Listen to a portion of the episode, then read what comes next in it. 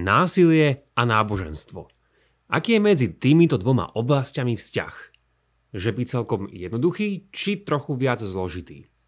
Nech si o tom pri počúvaní tohto úvodu myslíte už čokoľvek, tak je to téma, ktorá zrejme nikdy neutíchne a miestami sa práve že len viac prebudí.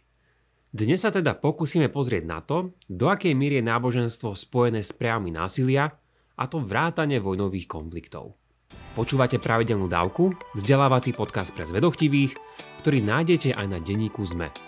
Ja som Andrej Zeman a v mojich dávkach sa zaoberám témami religionistiky. Podporte našu tvorbu jednorazovo, trvalým príkazom alebo cez Patreon a všetko info je na pravidelnadavka.sk. Veľká vďaka Vážime si to.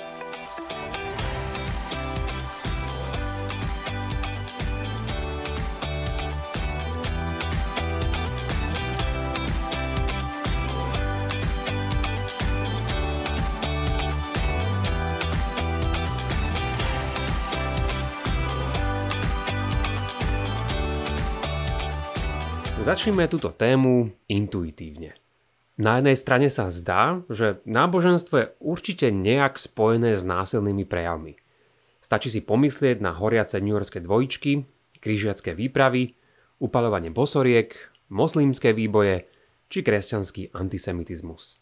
A na druhej strane tu máme iný obraz. Obraz toho, že náboženstvo je o miery, pokoji a láske. Takže ako vyriešime tieto protichodné intuície? Najlepšie by bolo, keby sme si mohli v tomto spraviť nejaký poriadok. Niekto by mohol s dobrým úmyslom navrhnúť, že by sme mohli vytvoriť nejakú tabulku s jednotlivými náboženstvami a potom poprosiť historikov, aby nám do nej doplnili počet obetí, ktoré zomreli kvôli násiliu v daných náboženstvách. Možno by ju mohli historici ďalej rozdeliť a na nejaké konkrétne storočia a uvideli by sme potom, aký je v tomto trend a či sa daktoré náboženstva stávajú mierumilovnejšie alebo skôr naopak. Nápad by to bol asi dobrý, keby fungoval.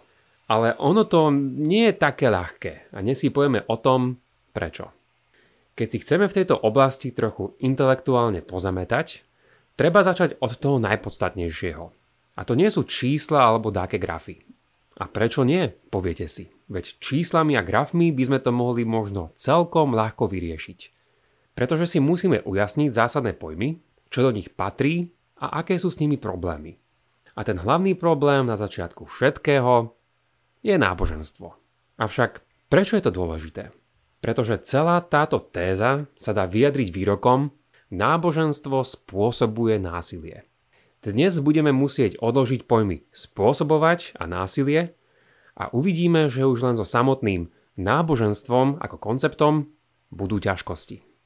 Na teraz však v téme budeme pokračovať takto. Pozrieme sa na možné a opačné pozície, ktoré môžu niektorí v tejto oblasti zastávať a prečo niektoré z nich nie sú zrejme správne. Pri tomto sa zameriame na niektoré rozšírené predstavy, vrátane tých, ktoré nájdeme u tzv. nových ateistov. A potom v druhej časti dávky sa pozrieme na dvoch odborníkov a ich myšlienky, ktorí nám dnešnú tému trochu skomplikujú, ale zároveň nám pomôžu uvažovať ostrejšie. Začneme však niektorými obľúbenými možnosťami, ktoré sa nám ponúkajú.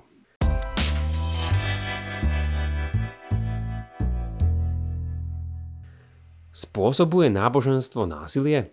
Myslím, že každý z nás sa už asi stretol s dvoma protichodnými odpovediami na túto otázku. Tá prvá je, že náboženstvo je zodpovedné za všemožné ľudské a spoločenské neresti a násilie vo svojich rôznych prejavoch je teda jedným z nich – Slovami, ktoré tvorili názov knihy Christophera Hitchensa, teda jedného z týchto spomenutých nových ateistov, sa dá tento pohľad zhrnúť do nasledovnej vety. Náboženstvo otravuje všetko. Druhý extrém tvrdí presný opak. Náboženstvo nespôsobuje žiadne násilnosti.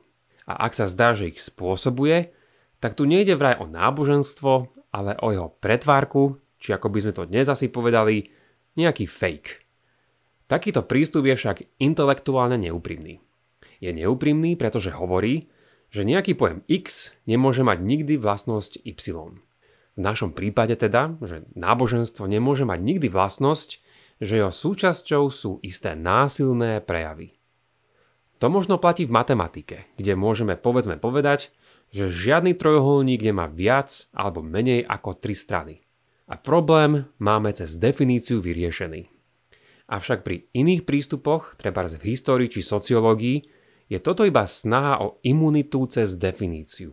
Ľudské činnosti však študujeme a poznávame cez pozorovanie a nie cez definíciu.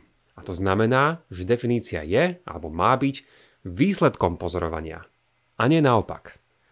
Ak teda nájdeme niečo, čo právom označujeme ako náboženstvo a prídeme na to, že má v sebe aj prvky násilia, je to len férové priznať si to. Predstavme si to takto. Nie je žiadnou novinkou, že aj na Slovensku sú slovenskí neonacisti. Nebolo by však v poriadku tvrdiť, že žiadny pravý Slovák by neobhajoval nacizmus a preto nemôže ísť naozaj o pravých Slovákov. Podľa všetkého to však Slováci sú. A zistili sme tým možno niečo nepríjemné a to je to, že niektorí Slováci majú aj takéto pre spoločnosť nebezpečné názory. Avšak hovoria takíto zástupcovia za všetkých Slovákov? Ani náhodou.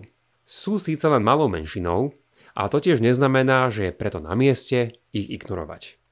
A podobne, navrhujem, je tomu aj s náboženskými skupinami, ktoré podnecujú či sa zúčastňujú na násilnostiach. Potom je tu však aj rovnaký, ale opačný problém, ktorý tvrdia niektorí zástupcovia nového ateizmu. Takže trochu si ich pripomeňme. V dávke číslo 177 sme si povedali o skupine tzv. nových ateistoch. Spomenuli sme, že sa dostali na knižné a mediálne svetlo krátko po páde Yorkských dvojčiek.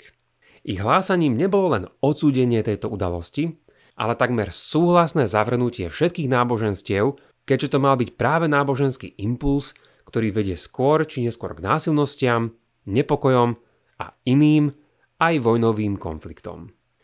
V prvej dekáde 21. storočia tak začal hlas týchto nových ateistov prenikať do širšej kultúry a v tomto čase sa dostali nielen na výslnie, ale aj na svoj vrchol viditeľnosti. S niektorými novými ateistami, a to najskôr s Christopherom Hitchensom a Samom Harrisom, je však v tejto oblasti celkom zásadný problém, ktorý nás zavedie k jednému hlavnému akademickému hlavolamu. A tým je, ako spravíme rozdiel medzi niečím, čo má náboženský charakter a niečím, čo ho nemá. Povedané inými slovami a stručnejšie, ako určíme, čo patrí do náboženskej a čo do sekulárnej oblasti. Aby sme tak vedeli spraviť, museli by sme na to prijať dva predpoklady.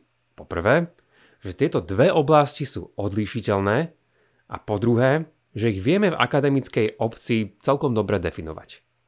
Ale odborníci nevedia z toho ani jedno. Teda aspoň nie tak, aby existoval nejaký konsenzus. Možno si niekto z vás povie, prečo by s tým však mali byť takéto trampoty? Veď mnohé slova, ktoré používame, tiež nevieme presne definovať. Nede tu len o dáku premudrelú hru na slovíčka, ktorú s nami hrajú iba nejakí akademici? Ak ste zo seba vydali práve takýto výkrik a bojíte sa, že ideme riešiť niečo, čo je každému neodborníkovi celkom jasné, tak je to v celku pochopiteľné. Ale možno je to preto, lebo sú to naše intuície, ktoré z nás hovoria a intuície nie sú zďaleka tým najlepším analytickým prostriedkom, ktorý máme. A preto v ďalšej časti sa pozrieme na niekoľko odborníkov a na to, čo vravia, hoci nepôjde v tomto prípade o komentovú sekciu na Facebooku.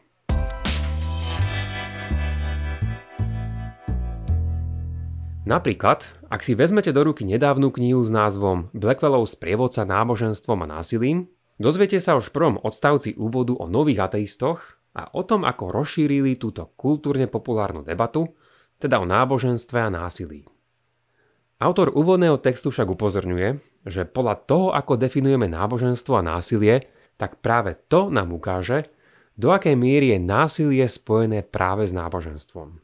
Je pritom zaujímavé všímať si, kto a ako náboženstvo definuje, a to preto, lebo môže ísť celkom ľahko nie odbornú, ale polemickú definíciu.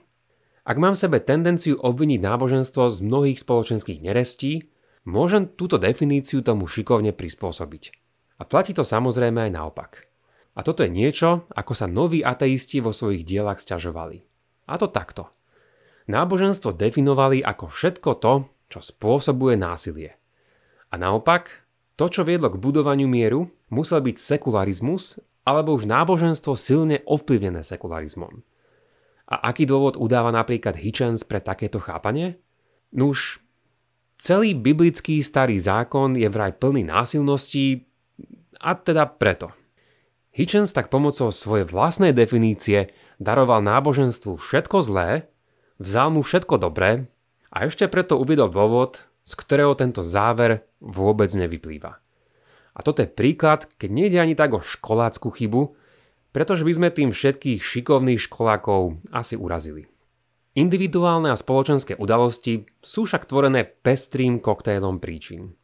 Jednak je tu náboženstvo, ale potom napríklad je tu aj etnicita, nacionalizmus, rasa, politika, rod, ekonómia a tak ďalej.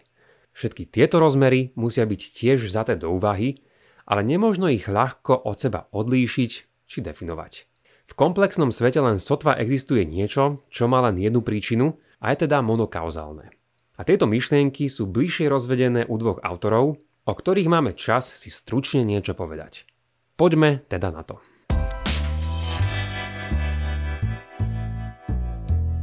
Ahojte, tu je Jakub a prepáčte, že kradnem Andrejovi priestor, ale k veci, lebo nemôžem byť dlho. Ak sa vám táto dávka páči, vypočujte si aj bodku na záver, teda extra obsah, kde k nej Andrej ešte čo to povie.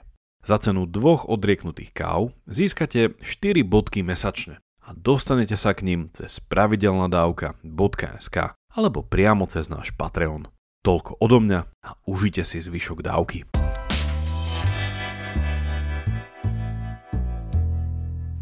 Prvý autor sa zaoberá otázkou, ktorá sa nachádza aj v nadpise dnešnej dávky. To jest, či náboženstvo spôsobuje vojny. Táto téma bola predmetom jeho prednášok a nakoniec aj celej knihy a pochádza od nedávno zosnulého profesora Davida Martina, jedného z najznámejších sociológov náboženstva. Ako sa teda veci majú podľa neho? Martin spravil niečo ako empirické skúmanie tejto otázky. Nevraví samozrejme, že náboženstvo nebolo nikdy použité ako zbraň pre mocenské záujmy. Pre neho je však takéto využitie náboženstva niečo iné ako, že náboženstvo čosi spôsobuje. Jeho téza a záver však je, že náboženstvo nebolo počas histórie nejakou demonickou silou spôsobujúcou rozbroje, ale skôr nástrojom pre tvorbu mieru. To však záleží aj od iných politicko-spoločenských podmienok v danej dobe, mieste a situácií. Bolo tomu tak predovšetkým vtedy, ak sa v spoločnosti vyskytovali rôzne dobrovoľné náboženské organizácie, a teda nie tie, ktoré mal pod palcom priamo štát. Martin ponúka prípady, kde náboženstvo príliš napojené na štát malo veľký potenciál podporovať násilné prejavy. A naopak, čím je náboženstvo viac diferencované od štátu, tým má nielen väčšiu mierotvornú tendenciu, ale zároveň tým dokáže kontrolovať mocenským násilnostiam, ktoré sú vedené štátom. Pritom to je proti tomu, že z dejín by sme mohli akoby vyekstrahovať nejakú nemennú esenciu kresťanstva či náboženstva ako takého. A teda nemôžno potom poukázať práve na toto, na nejakú nemenú esenciu, že práve tá je zodpovedná za násilie. Pozrel som si viaceré recenzie Martinovej knihy a jeho argument je široko príjmaný. A zda s dodatkom, že niekedy údajne nepoužil niektoré príklady, ktoré by mohli jeho tézu skomplikovať. Ide však o významné dielo, ktoré robí presný opak zjednodušovania, čo je niečo, na čo sme azda v dnešnej dobe celkom zvyknutí. A mimochodom, v úvode knihy sa vyjadril práve proti Dawkinsovi, ktorý históriu až príliš zjednodušoval a podľa ktorého je koreňom všetkého zla práve náboženstvo. Ako by však aspoň profesor Martin tvrdil, zdá sa, že skúmanie histórie určite nenahráva ľahko tým, ktorí vidia v náboženstve len jeho sklony k násiliu. Náš druhý príklad a odborník sa volá William Cavanaugh, ktorý v roku 2009 vydal svoju knihu Mýtus náboženského násilia. Jej význam vidno v tom, že sa mnohí k nej stále aj v úvodoch k tejto téme vracajú. Autor začína knihu, už asi neprekvapivo, reakciou na pohľady nových ateistov a jeho argument je v mnohom aj feedbackom na nich. Ale je to zároveň argument, ktorý poukazuje na oveľa širší problém, a to na arbitrárne subjektívne rozdelenie medzi náboženskými a sekulárnymi aspektami. Vysvetlím. Autorov cieľ je následovný. Chce nám ukázať, že náš typický prístup je nesprávny, pretože je nemožný. A týmto typickým prístupom má na mysli toto. Vytvoríme si dve kategórie, do ktorých chceme zaradiť rôzne akty násilia a ide už o známe skupiny, ktoré sme dnes spomínali. To prvo má byť náboženské a to druhou sekulárne násilie. Následne by niekto mohol chcieť porovnať tieto dve skupiny a určiť, či je to náboženstvo alebo sekularizmus, ktoré je viac zodpovedné za viac konfliktov. Ale autor Kevenov vraví, že s takýmto krokom musíme byť veľmi opatrní, pretože na neho neexistuje žiadne objektívne kritérium. To, že na to neexistuje žiadne nestranné kritérium, ukazuje z dvoch zdrojov. Je to história, na ktorej dokumentuje, ako sa pojem náboženstva menil a o tom som už niečo vravel i ja v dávke číslo 64. Pri takomto skúmaní prídeme na to, že neexistuje žiadny nadčasový a transkultúrny význam pojmu náboženstvo. Náboženstvo totiž nebolo chápané ako niečo izolované od zvyšku spoločenských, politických, kultúrnych či ekonomických aktivít. Bol to jeden celok. Neskôr však prišli kresťanskí reformátori a osvietenskí myslitelia a ich snahou bolo toto náboženstvo od týchto iných aktivít teoreticky a prakticky izolovať. Argument danej knihy netvrdí, že sa to nedá, že také niečo nemôžeme spraviť, posnažiť sa izolovať náboženstvo a že to nie je v mnohom praktické. Určite sa to dá, je to praktické a pomáha nám to. Kavanaugh však tvrdí, že táto hranica nie je nikdy objektívna, ako keby sme ju mohli objaviť z nejaký predmet vo vesmíre. Mnohými príkladmi potom poukazuje na to, ako sa tieto hranice v súdnych sporoch menili a ako boli používané s cieľom dosiahnuť istý konkrétny výsledok. A ten sa ukazuje okrem iného aj v knihách, napríklad nových ateistov, ktorí sa snažia vykresliť náboženstvo, a to ako izolovanú vec, ako niečo násilné. A nielen to, ale ako sme si to spomínali v úvode, hrajú aj tú hru, že spod násilia chcú vylúčiť mnohé sekulárne vplyvy, ktoré by tam inak určite patrili. Autor vraví, že jeho pointa je následovná. Hranica medzi náboženstvom a inými sekulárnymi oblastiami je len ťažko oddeliteľná. A ak je oddeliteľná, tak je subjektívna. A keď niekto takéto rozlíšenie robí, mali by sme si riadne všímať, aké sú jeho kritériá a či sú robené s apologetickými či polemickými úmyslami. Teda či sa vďaka daným definíciám snažia vyňať náboženstvo spod akejkoľvek viny, alebo naopak neprávom ho očierňovať. Rozmýšľam práve, aký sa mám dať originálny záver tak, aby som sa neopakoval z mojich predošlých dávok. Ale asi si to budeme musieť opäť pripomenúť a povedal by som to takto – História je zložitá a ak ju politicky či polemicky zjednodušíme, náš život si tým riadne skomplikujeme. A história je zložitá, pretože príčiny sú zložité. A príčiny sú zložité, pretože v konečnom dôsledku sme to my, ľudia, ktorí sme zložití. A ak vás zaujíma, čo si myslím o svetových náboženstvách a či sú zdrojom násilia alebo skôr mieru, tak práve o tomto vám poviem v mojej bodke na záver a link, cez ktorý sa k nej dostanete, nájdete buď v popise tejto dávky, alebo na našom webe pravidelnadávka.sk. Ak máte ohľadom dnešnej dávky nejaký koment alebo otázku, napíšte mi ju cez naše sociálne siete alebo e-mailom na andrej.pravidelnadávka.sk. Teším sa na vás na budúce. Buďte zvedochtiví a nech vám to myslí.